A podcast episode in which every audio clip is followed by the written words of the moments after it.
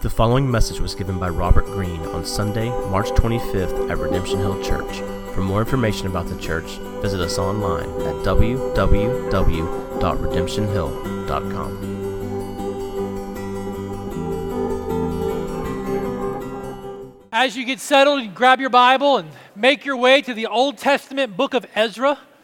We are going to be wrapping up our series on the book of Ezra this morning and by God's grace, making our way through the salient points of chapter 9 and 10. So, for that to happen, let's pray very quickly, because if you've been here for any length of time, you know me going through two chapters is going to take the work of God. So, let's pray and, and we'll ask His blessing on the time and His word this morning.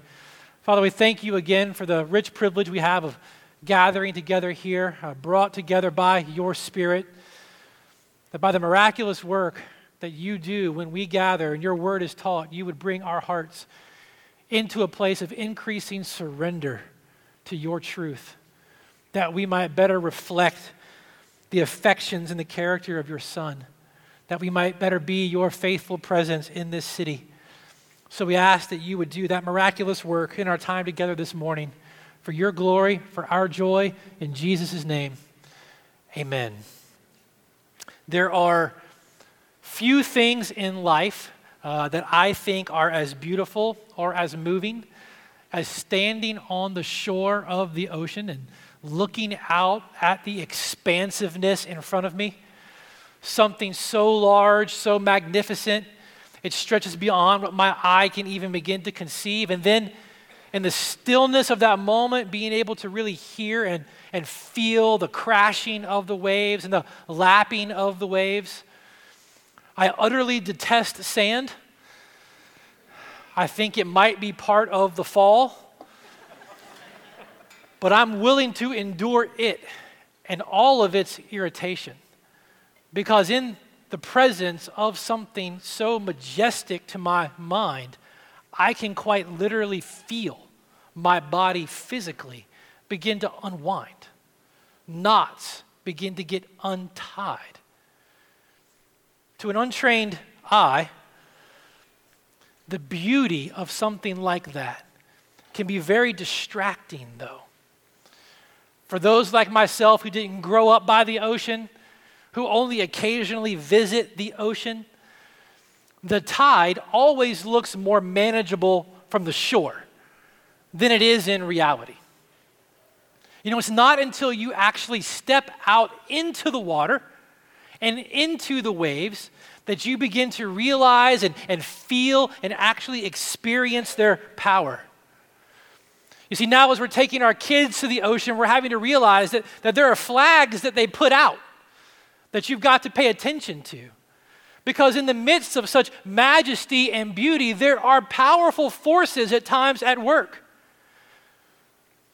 that might threaten to take you under, roll you under for yards upon yards. There are forces at work at times where there are tides that you can't see if you don't know what you're looking for, that can quite literally rip you out from the shore and take you out to the water. Friends, this is the way it is with sin. Sin very often holds out a beauty that masks a very real and present danger lurking below it. It's often not until we're caught up in it that we begin to realize and experience its devastating power.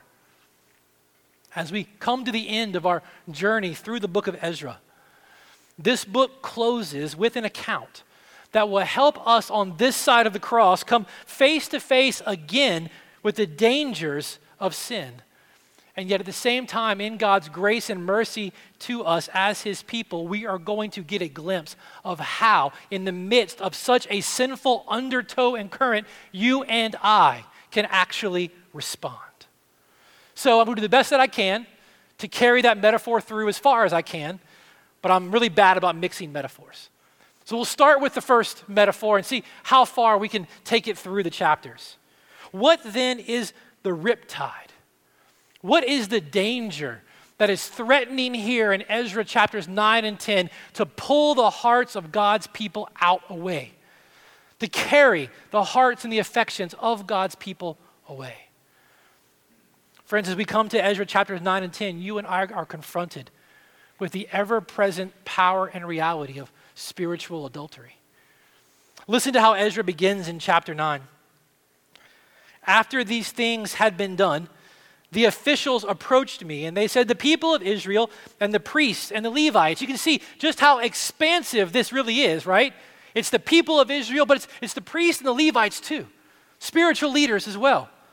They have not separated themselves from the peoples of the lands with their abominations.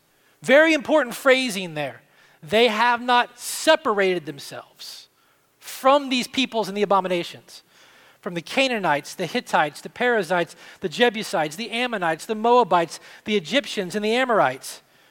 For they have taken some of their daughters to be wives for themselves and for their sons, so that the holy race has mixed itself with the peoples of the lands. And in this, what's the next word right there? You got to say it out loud. I'm going to make sure you notice it. Faithlessness. That is the issue at hand in this situation. In this faithlessness, the hand of the officials and chief men has been foremost. You see, God had already told his people decades, centuries before, when he covenanted to be their God and for them to be his people when he carried them out of slavery into the land that he had promised, he had told them that when they get to the place that he had promised, they were not to make a covenant with the people of the nations. You can go back and read about it in Deuteronomy chapter 7 or, or Exodus chapter 34. God says, Make no covenant with them and show no mercy to them. You shall not intermarry with them, giving your daughters to their sons or taking their daughters for your sons, for they would turn away your sons from following me to serve other gods. In Exodus chapter 34, he said they could prove to be a snare to you, to your affection.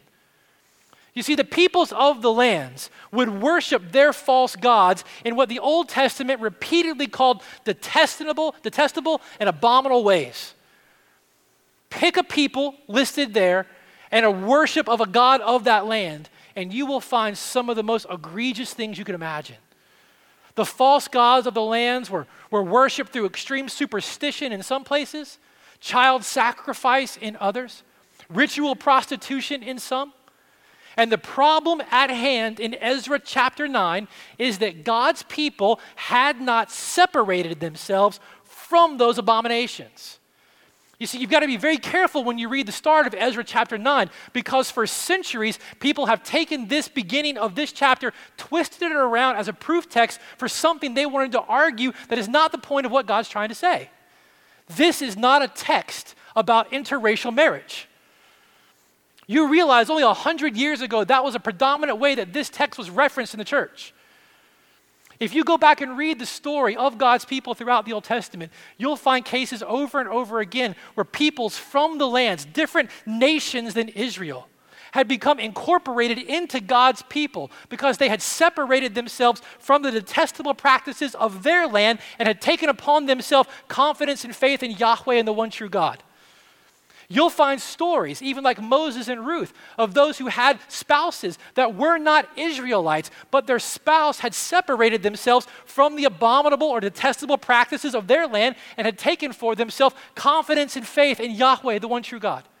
Stay in Ezra. Don't even have to go anywhere else. Back in chapter 6, Ray covered this a few weeks ago. Back in chapter 6, when God's people celebrated Passover finally back in Jerusalem, you'll read in verse 21 Passover was eaten by the people of Israel who had returned from exile, but also by everyone who had joined them and separated himself from the uncleanness of the peoples of the land to worship the Lord, the God of Israel. The problem in chapter 9 is that God's people, all the way up the chain to the priests, had not separated themselves from the abominations, the false worship of the gods of the lands. The issue at hand is one of covenant faithfulness, spiritual fidelity to God. In fact, in chapter 9, that word I made you say out loud, faithlessness, it's repeated five, I can't remember, five or six, I should have written it down, five or six times in Ezra chapters 9 and 10, used either as faithlessness or unfaithful. In the entire Bible, This word, translated faithlessness or unfaithful, is only used to talk of the covenant infidelity of God's people. It's never used in the Bible to reference the sin of those who do not believe in the one true God. It's only used to talk of the spiritual faithlessness of God's people. So the issue at hand is one of spiritual fidelity, it's one of spiritual adultery. God's people were giving themselves over to the detestable practices, the false worship of the lands. Now, lest you think that's something that happened way back here and we've got to figure out how to twist it around to make it a reality for us over here, spiritual fidelity, the undertow of spiritual adultery, is as real and present a danger for you and I now as it was for Israel then. In fact, if you were going to flip over in your New Testament, go to it later this week. You don't have to go there right now. I'll tell you about it. In 2 Corinthians chapter 11, the Apostle Paul uses this metaphor of marriage to help God's people understand the nature of our relationship to Christ that Christ is the husband, the church is his bride. And in 2 Corinthians chapter 11, Paul assumes the posture in the metaphor of the father of the bride. And in 2 Corinthians chapter 11, Paul speaks of a jealousy for the affections of the church, for the affections of the bride, not to be seduced away from their commitment, from their love, for their affection for the groom, for Jesus. Paul recognizes the ever present danger that exists for God's people, for their hearts to be seduced by what he calls false lovers, for other things to draw and pull the affections of our heart and the desires of our heart away from Christ. It's spiritual adultery. It's as ever present a danger for us now as it was for Israel then. I love how Tim Lane talks about this in his book, How People Change. Tim Lane says, Why do you and I worship other things in place of Christ? He said, quite simply, we worship what we find attractive. We allow many things to eclipse the beauty of Christ. We devote our hearts to our jobs, to other people, to a state of mind like comfort or security, maybe success, power, peace, maybe even money. But if you are married to Christ, the core of your present life is not your personal happiness, it's your spiritual purity. Like any other marriage, the big issue is your fidelity. Will you remain faithful to Jesus or will you seek fulfillment elsewhere?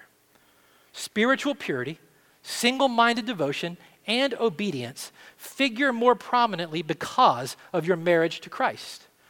Whether good or difficult things happen to you, your attention must remain riveted to Jesus. So in Ezra chapter 9 or 10, the, the tide that threatens to pull Israel under, it's the same threat that you and I face today the threat of unfaithfulness, of spiritual infidelity. So, how then should you and I respond when our unfaithfulness is exposed? When we find ourselves caught in that riptide, threatened to be pulled away, how should we respond? Well, that's what the rest of Ezra chapters 9 and 10 help us to see. What we're going to see as we walk through it, what I want you to notice this week as you read more slowly through it, since time doesn't allow us to read every single word. The way out of sin's riptide is through grace driven repentance. The way out of sin's riptide is through grace driven repentance. That's what we'll see if we can slowly begin to piece together what's happening here in 9 and 10. I say it's grace driven repentance because from the start to the end, the motive, the driver of what is happening when you and I recognize ourselves caught in such a situation and want to find our way out of that situation, from start to end, it's driven by the grace of God. Watch this. Repentance starts as God convinces you of your sinfulness. Ezra chapter 9, pay very specific attention to verse 1. Is it up there? Verse, is it working? Look at verse 1. After these things had been done, who said something? What does it say? The officials. It wasn't Ezra. Ezra d- doesn't say, This I see about you. This I see in your life. This God has against you. What he says is that the officials came to me and said, This is a reality in our hearts. This is a reality in our lives. This is a reality present in us. What happened? Ezra chapter 7, if you were here when Ray Sean taught it, Ezra chapter 7 says, Ezra set his heart to study the law of the Lord, to do it, and to teach his statutes and rules in Israel. Verse 25 of chapter 7 said, God told Ezra that all who did not know of his laws and statutes, he was to teach them clearly. Ezra had been preaching God's word faithfully and clearly. Ezra had been communicating and teaching God's word to God's people. And guess what? God did the very thing he said he would always do. And in the faithful teaching, communicating, proclaiming of his word to his people, God brought their sinfulness to light. It's why we say around here in a hundred different ways, as often as we can, we believe that God's word working through God's Spirit is God's chief or primary means for the establishment and the ongoing maturity of his people.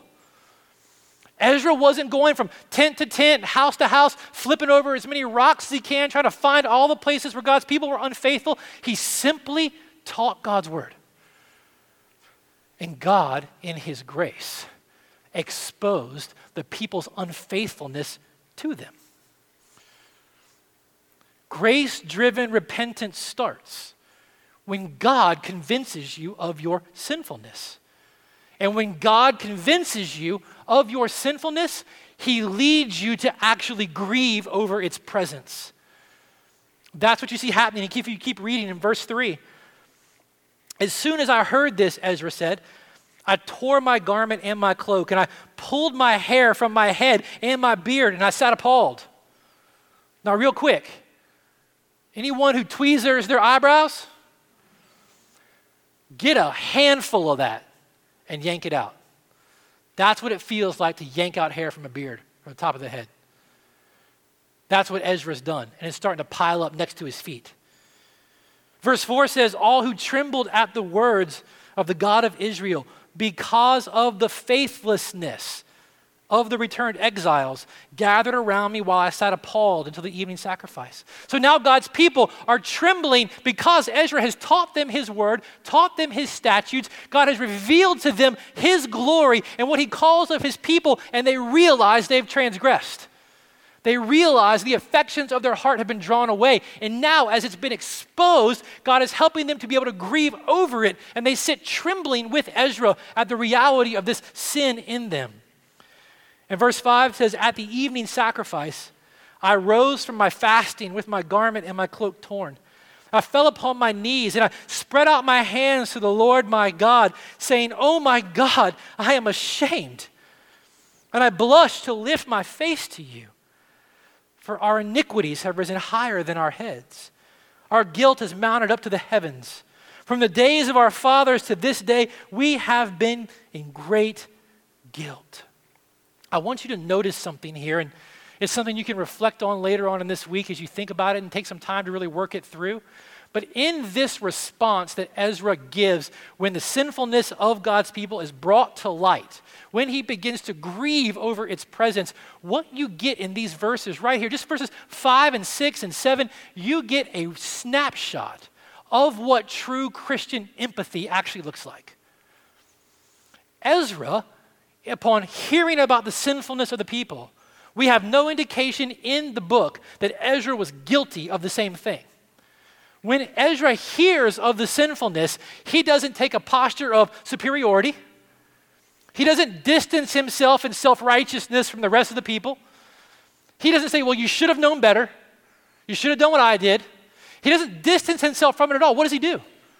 He tears his cloak, he pulls out his hair, and when he cries out to God, he says, Our iniquities, our sin our unfaithfulness has mounted up to the heavens. Ezra felt with God's people their offense against God. You see, a healthy repentance, a healthy grief comes as God helps you understand what Paul would say the sinfulness of sin really is. When he couldn't find a better word to describe it, he just said it's sinful. Grief like this over the presence of sin, when God graciously exposes it to you, it comes as you realize and understand just what sin is. You see, Ezra had come to rightly understand through God's word that their sin is first and foremost a violation of God's glory. Why blush, Ezra? Why so ashamed? Why grieve? Well, Ezra understood the inherent sinfulness of sin, in particular, the offense of the people's sin in light of the magnitude and glory of the one they'd sinned against. No one in modern times has helped me better understand this than a pastor many of you are probably familiar with. His name is John Piper. In Romans chapter 7, in a sermon on Romans chapter 7, I think, Ray, how long did he take to preach Romans 7? Probably like six months on Romans 7. In one of his you know, 10,000 sermons on Romans 7, dealing with the inherent sinfulness of sin, Piper said this in a sermon What makes sin sin is not first that it hurts people, but that it blasphemes God. This is the ultimate evil and the ultimate outrage in the universe. The glory of God is not honored. The holiness of God is not reverenced. The greatness of God is not admired. The power of God is not praised. The truth of God is not sought. The wisdom of God is not esteemed. The beauty of God is not treasured. The goodness of God is not savored. The faithfulness of God is not trusted. The promises of God are not relied upon. The commandments of God are not obeyed. The justice of God is not respected. The wrath of God is not feared. The grace of God is not cherished. The presence of God is not prized. The person of God is not loved. The infinite, all glorious creator of the universe, by whom and for whom all things exist, the one who holds every person's life in being at this very moment, is disregarded, disbelieved, disobeyed, and dishonored by everybody in the world. This is the ultimate outrage of the sinfulness of sin. He went on to ask something very telling. Why is it that people, you and I, can become so emotionally and morally indignant over poverty and exploitation and prejudice and the injustice of man against man, and yet feel little to no remorse or even indignation that in our sin, God is so belittled? Godly repentance, grace driven repentance. It starts as God exposes to us the presence of our own unfaithfulness. In light of who He is, the one in which we have turned our hearts from, He begins to help us grieve over the reality of the inherent sinfulness of our sin. God goes to great lengths throughout His Word to help unmask for us, His people, over and over again, just how deceitful sin is, to help us see just how defiling it is, to proclaim to us the damning consequences of it. Grace driven repentance, when God is at work exposing our sin and bringing us to a place of repentance, always passes through a grief for the inherent sinfulness and dishonoring of the glory and grace of God that our sin really is. Ezra wants us to understand from the first to the last, from the beginning to the end, painful though it may be, godly repentance is always a grace driven process. It's the grace of God that exposes, it's the grace of God that brings the conviction, but it's the grace of God that we cling to that carries us through to the end. You begin to see a picture of this in the way that Ezra continues to pray in chapter 9. In verses 6 and 7, Ezra again confesses their sin before the Lord. God had exposed it to them. Now he, he confesses it on behalf of God's people, confesses their faithlessness. But then in verses 8 and 9, Ezra moves from their covenant unfaithfulness, their infidelity, to the ever present faithfulness of God towards his people. Watch this in verses 8 and 9. But now, for a brief moment, favor has been shown by the Lord our God to leave us a remnant and to give us a secure hold within his holy place, that our God may brighten our eyes and grant us a little reviving in our slavery. For we are slaves, yet listen to him, yet our God has not forsaken us in our slavery, but he has extended to us his steadfast love before the kings of Persia, to grant us some reviving, to set up the house of our God, to repair its ruins, and to give us protection in Judea and Jerusalem. As you keep listening, Ezra again goes back to the sinfulness, the inherent sinfulness of the sins of God's people. And now, as he's confessing, he's coming to terms with just how sinful that sin is in light of the steadfast love that God has always and continues to show to his people. Ezra will say, and we'll see it here in verses 10 through 15, he's beginning to see and respond to the presence of the sinfulness of God's people in light of the mercy that God has continued to show him. Ezra says, We are getting so much less than what we actually deserve. Look at verse 13. After all that's come upon us for our evil deeds, exile, having been taken away, and for our great guilt, seeing that you, our God, have punished us less than our iniquities deserved, and have given us such a remnant as this. In light of your grace, in light of your mercy, in light of your ongoing forbearance, it's the grace of God and the kindness of God that has exposed to them their sinfulness and brought them to this place of repentance. It's the same thing Paul's going to tell a church in Rome. One commentator says he thinks in eternity, if God would so allow him to do it, he believes that the kindness of God and the grace of God has filled more buckets with tears than the law ever has. Ezra, reflecting upon the steadfast love, kindness, patience, mercy, and glory of God to his people, in spite of their continued unfaithfulness, is being able to help people see the inherent sinfulness of their sin. It's grace from first to last. How much more so for you and I? On this side of the cross, should you and I be driven to repentance as we come face to face with owning our inherent unfaithfulness in light of God's continued steadfast love and faithfulness that He shows us in His Son? We have no righteousness of our own to cling to or plead before Him. You know, and I know it would take an eternity for each of us to pay the weight, the cost, the debt of our unfaithfulness to God.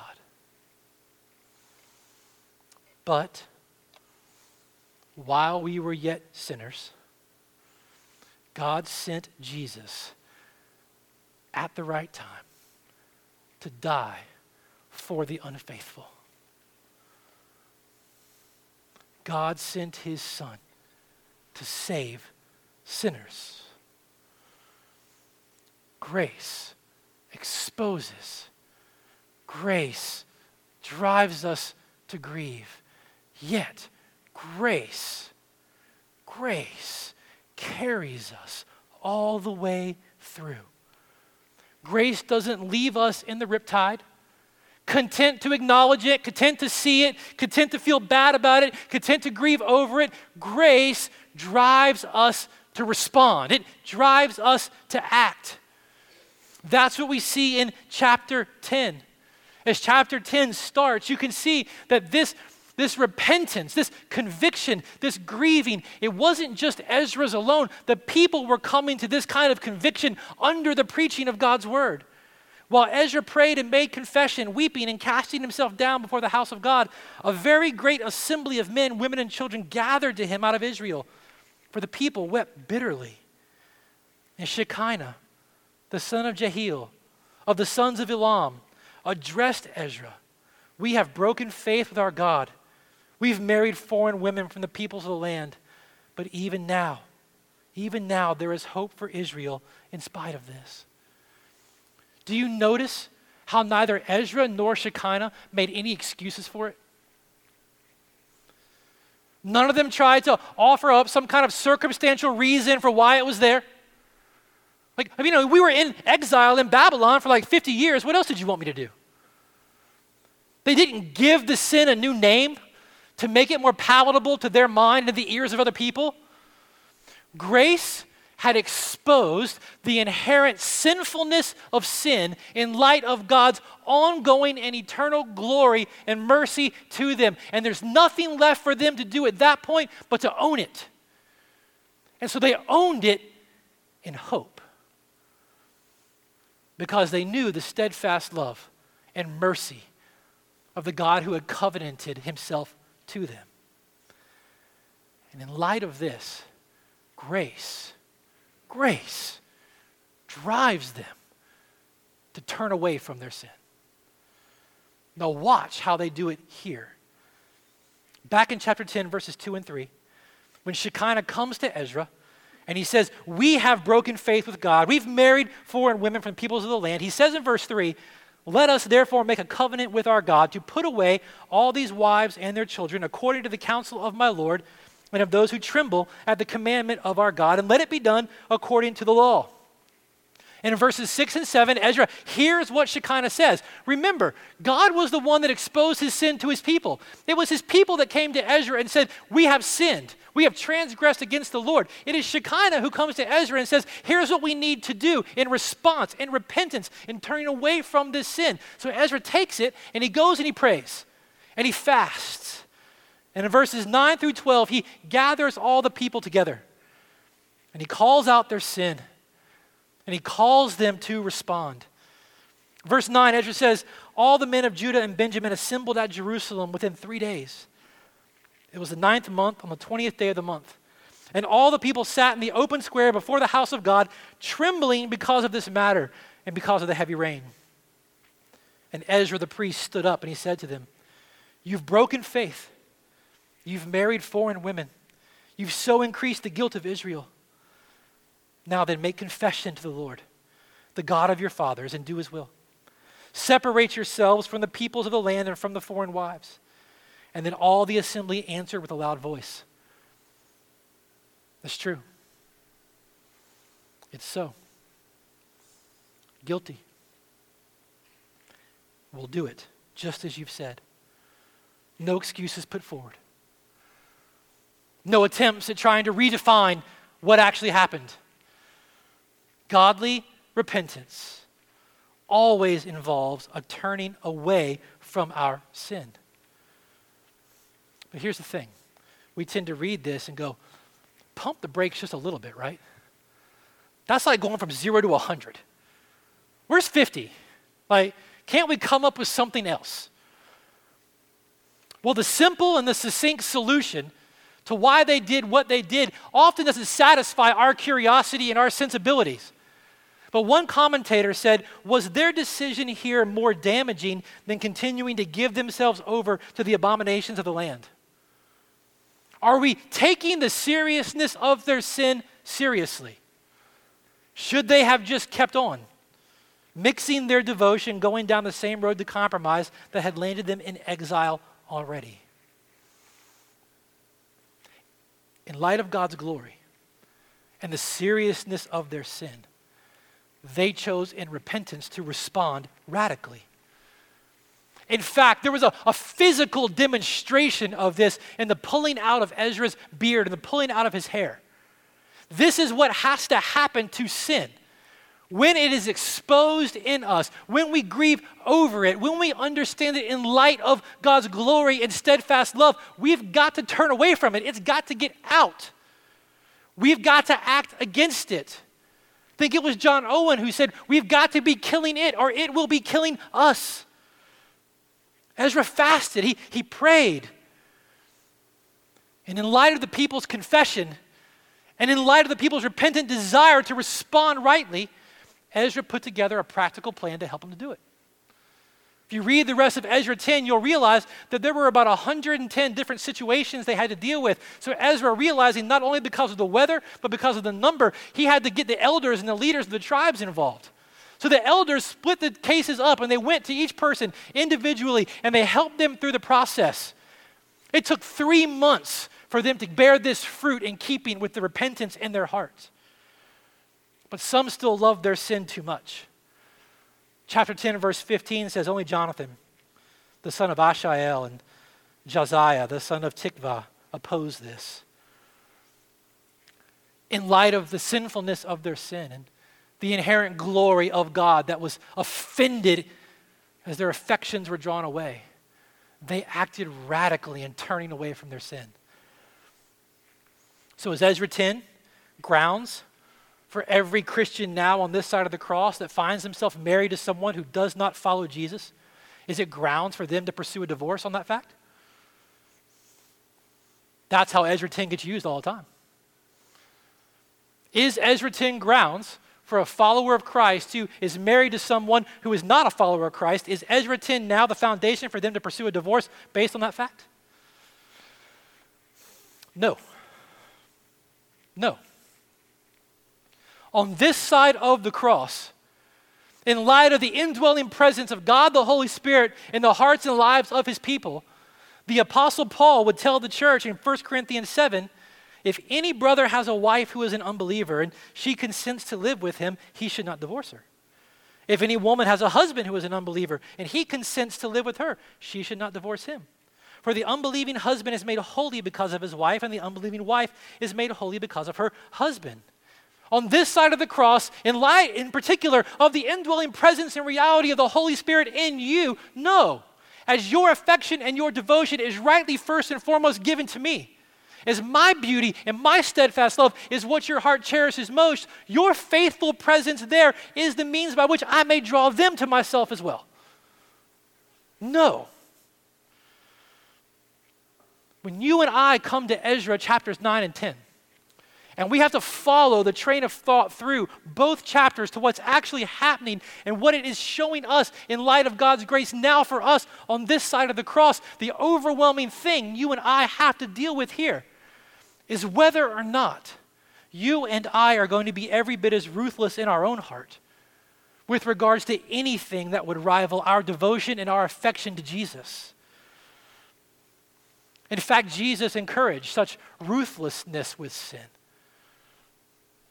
Jesus encouraged his followers not to toy with sin, not to think that you can tame it, not to think that you can manage it, not to think you can control it, not to think you're the exception to it, but to be ruthless with it. Friends, as God exposes places of faithlessness in your own heart, I want you to ask yourself is it your habit to try to make an excuse for it? Is it your habit to try to argue some kind of circumstantial reason for why it's there, why you're doing it, and why maybe it's okay? Is it your habit to try to find a way to redefine it or minimize the severity of it in your own mind or in the mind of others? If God's grace is exposing the reality of your own spiritual infidelity to you, if He brings you to a place of owning it and of confessing it, of grieving not only over its presence and its implication in the lives of other people, but grieving over its offense to the Lord. Are you following through in your repentance? Grace doesn't leave us content in acknowledging the danger.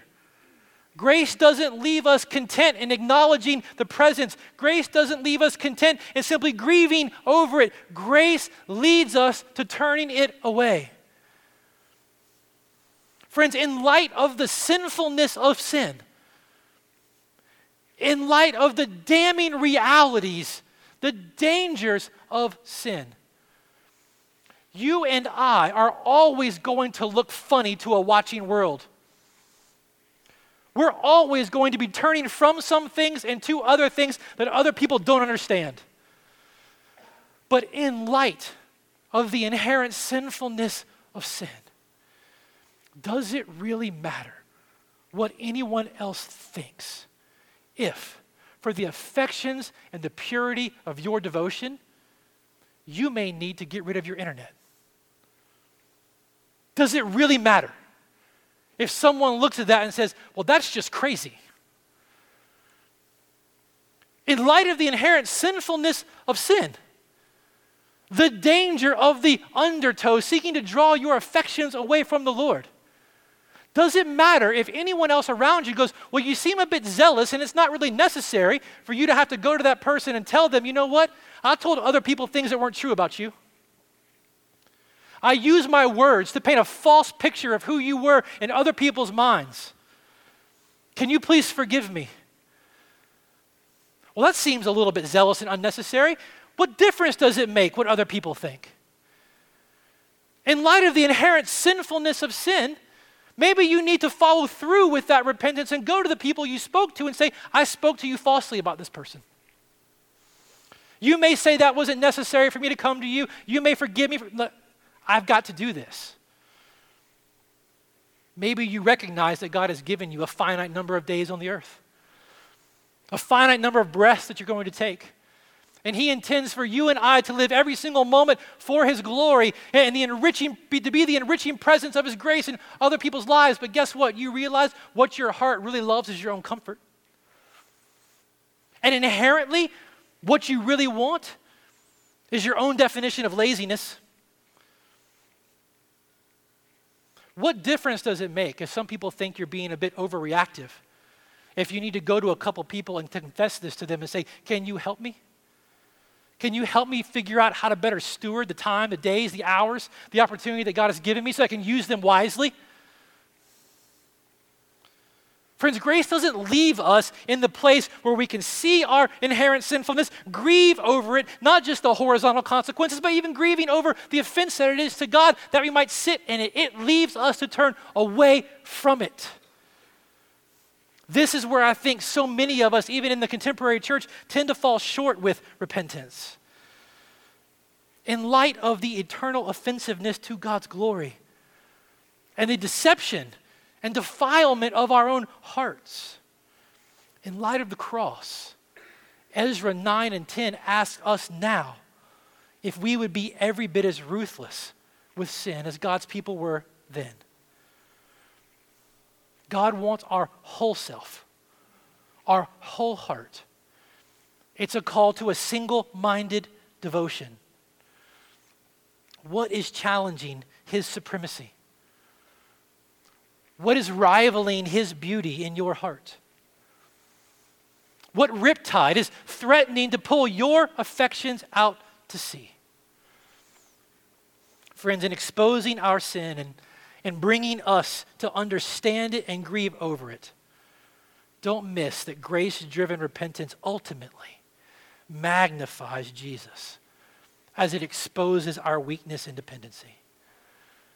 This morning, as we prepare in just a moment to respond to God's word, I want you to consider your response in light of God's grace.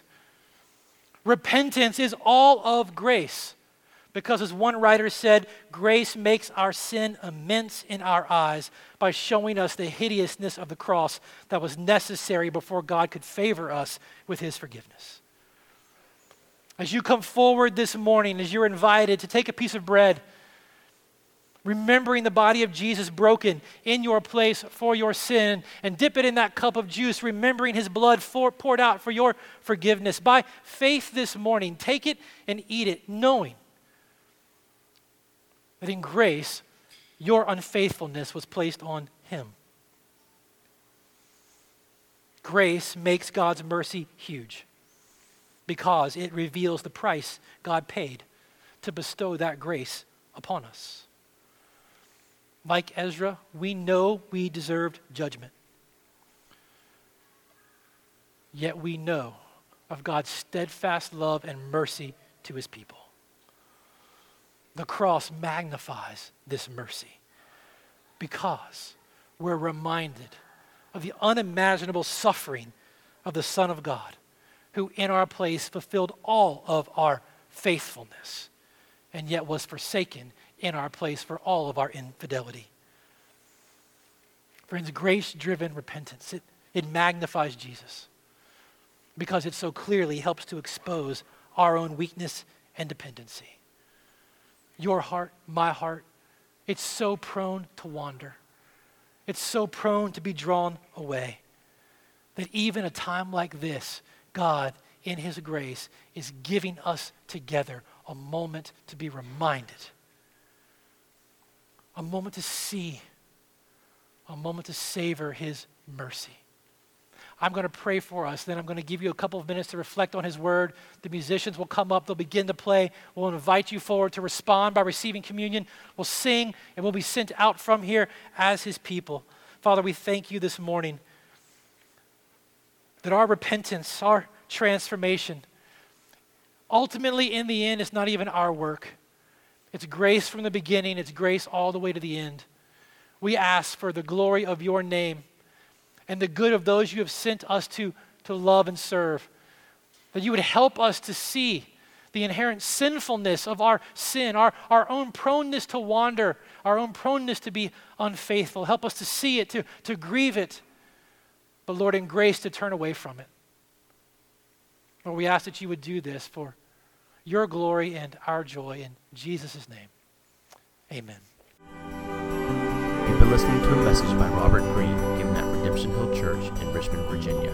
For more information on the church and to hear other messages, please visit us online at www.redemptionhill.com.